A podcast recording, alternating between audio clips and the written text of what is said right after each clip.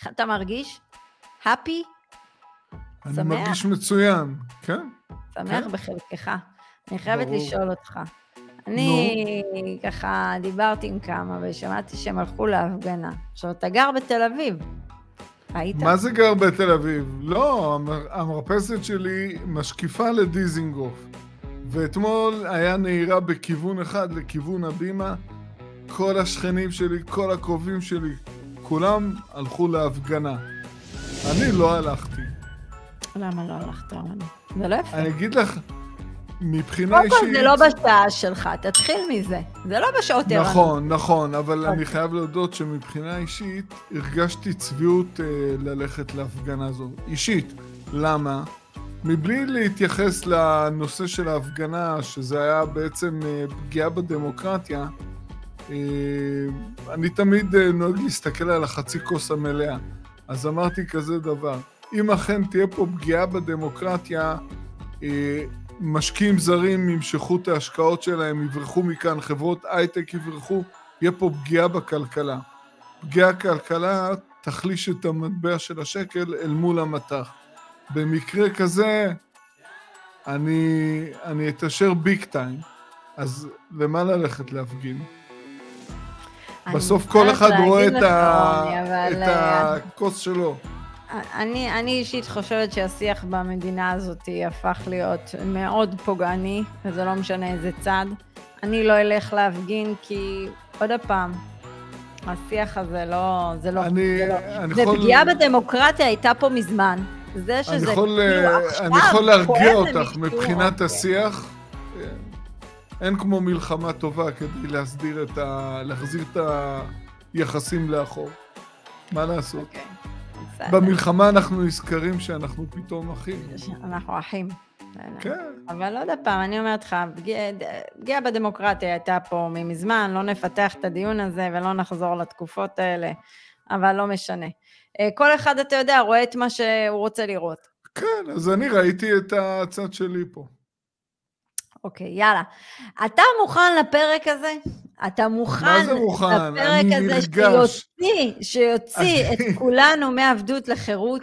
אתה מוכן? את שלחת לי, את שלחת לי כתבה בנושא. לא, אבל רגע, אתה הורס את הפאנץ', רוני, אתה לא נותן לי להכניס את ה... אני מוכן, הפתיח. כן. תודה רבה, אז פתיח ואז מתחילים. יאללה.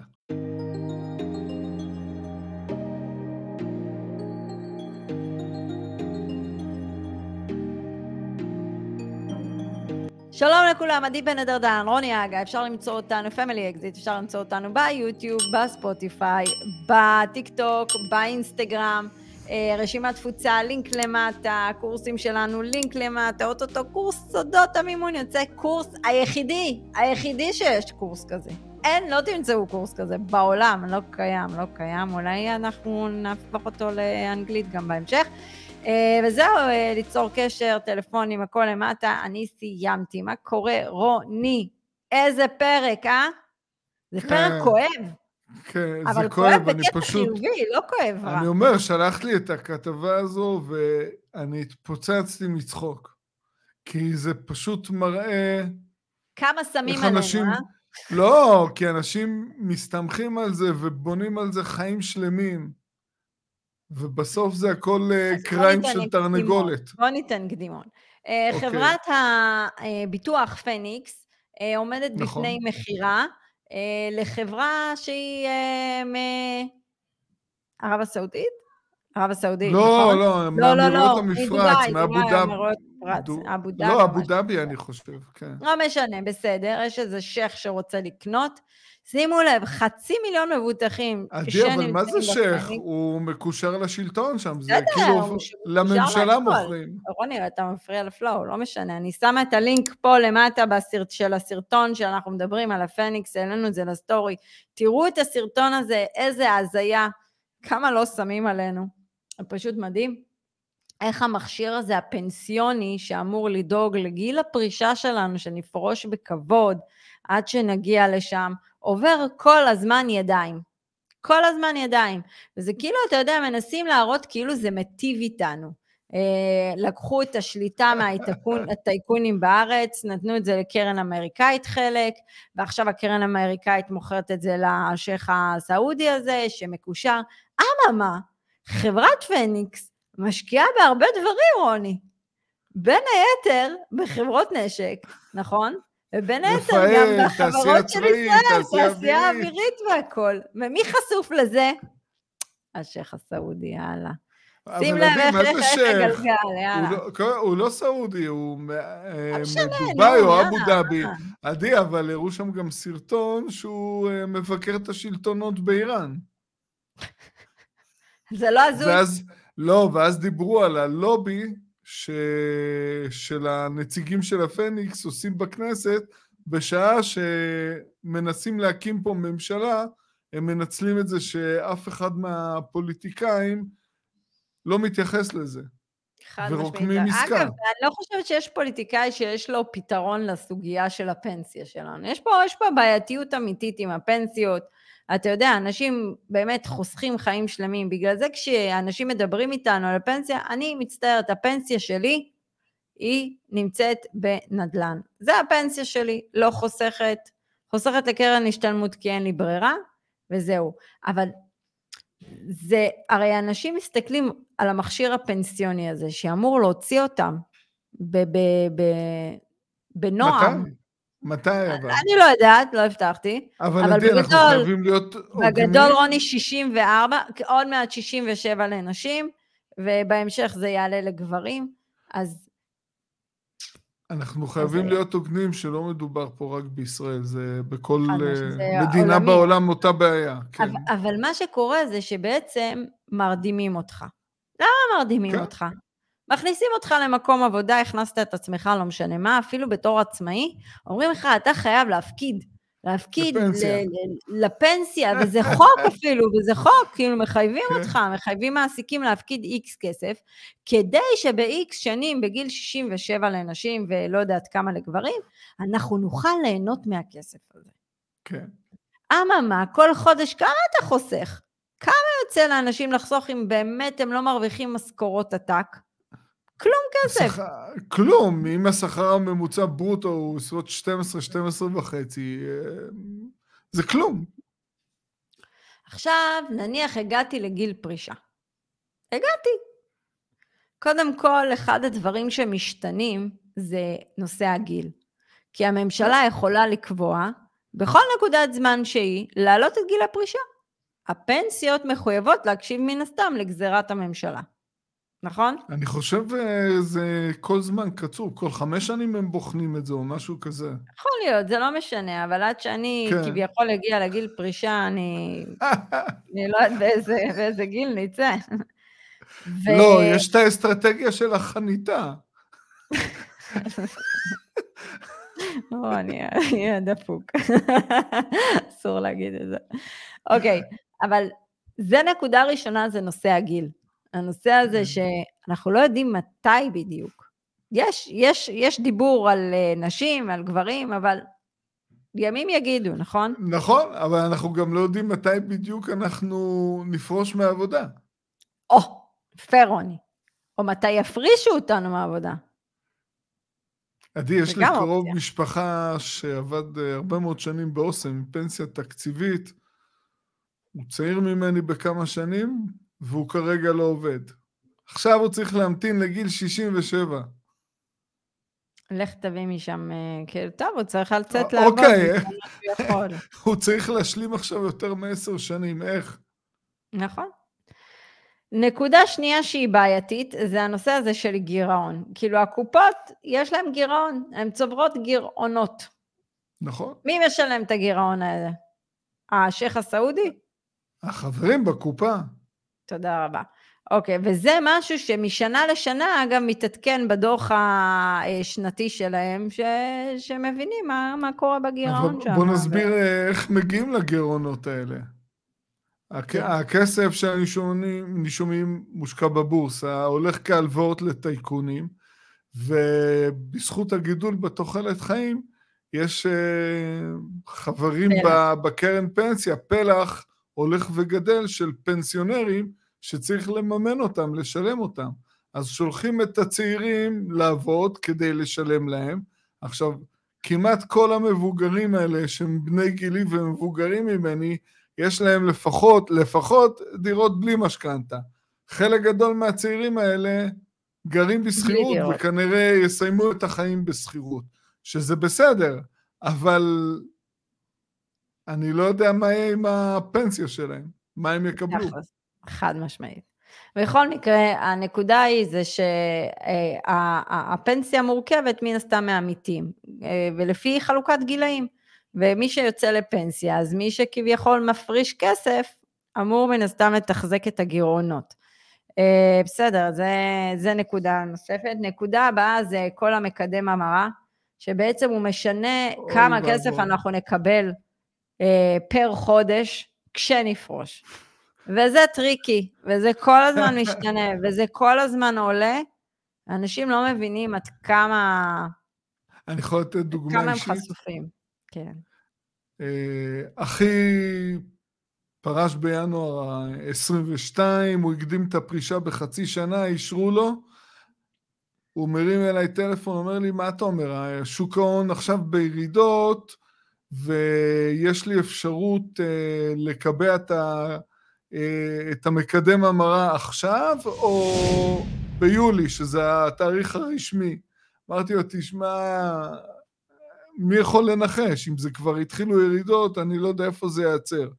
אני חושב שעדיף לך לקבע את זה עכשיו.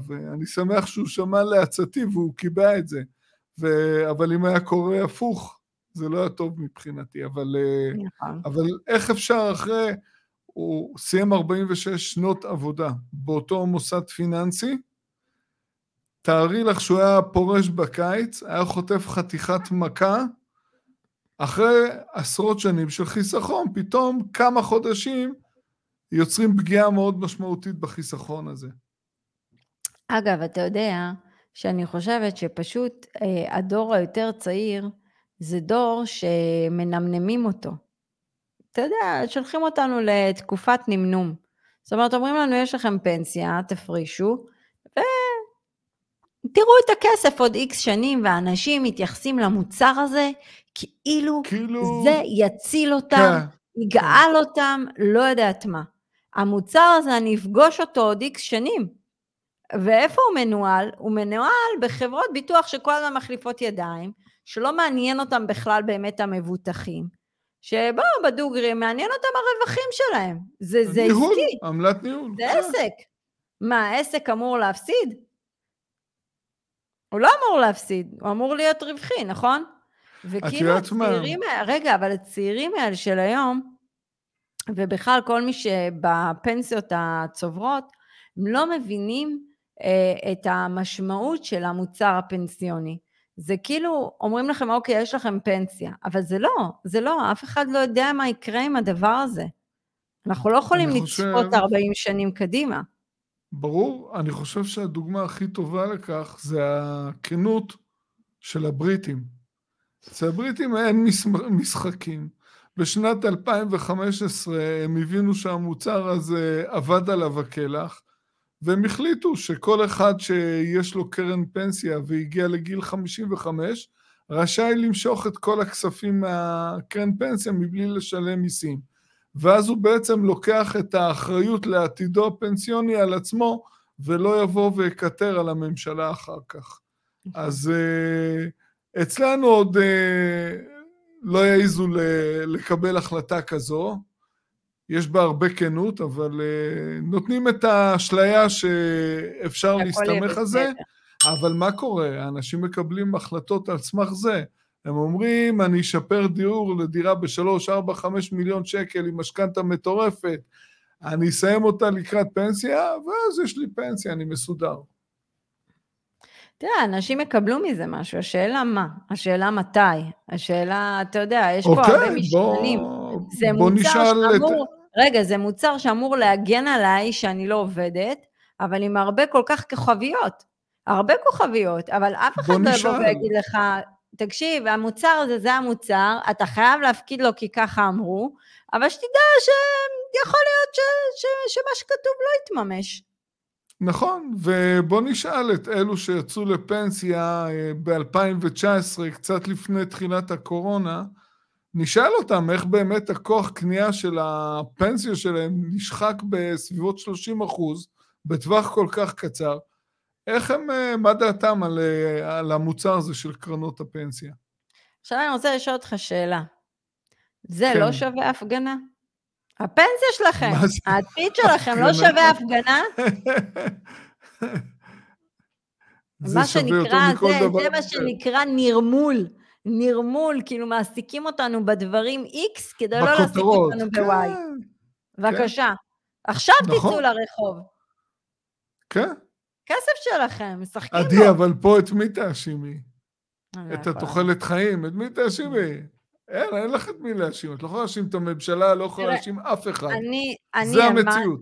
אני הבנתי את זה ב... לפני המון שנים, וב-2014 אני פשוט פרצתי את הכל, הכל, הכל הלך לנדל"ן. האמנתי בזה יותר מן הסתם, וזה היום.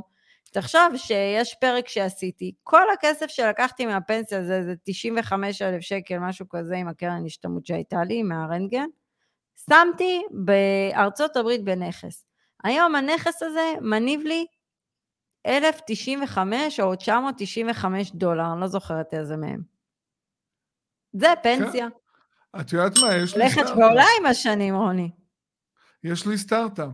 נו. אה, אני התחלתי לחשוב על כל הנושא הזה של ההשקעות נדל"ן עוד בגיל מאוד צעיר. אה, אני נחשפתי לזה, אנשים מבוגרים סביבי, שהם היו בעלי עסקים עצמאיים, ובאיזשהו שלב הם נסמכו על הכנסות משכירות, וזה הדרך שאני הלכתי, וכשאני הפכתי להיות עצמאי, לא היה בכלל חובה לחסוך לפנסיה, המכשיר הזה לא היה נכון. קיים.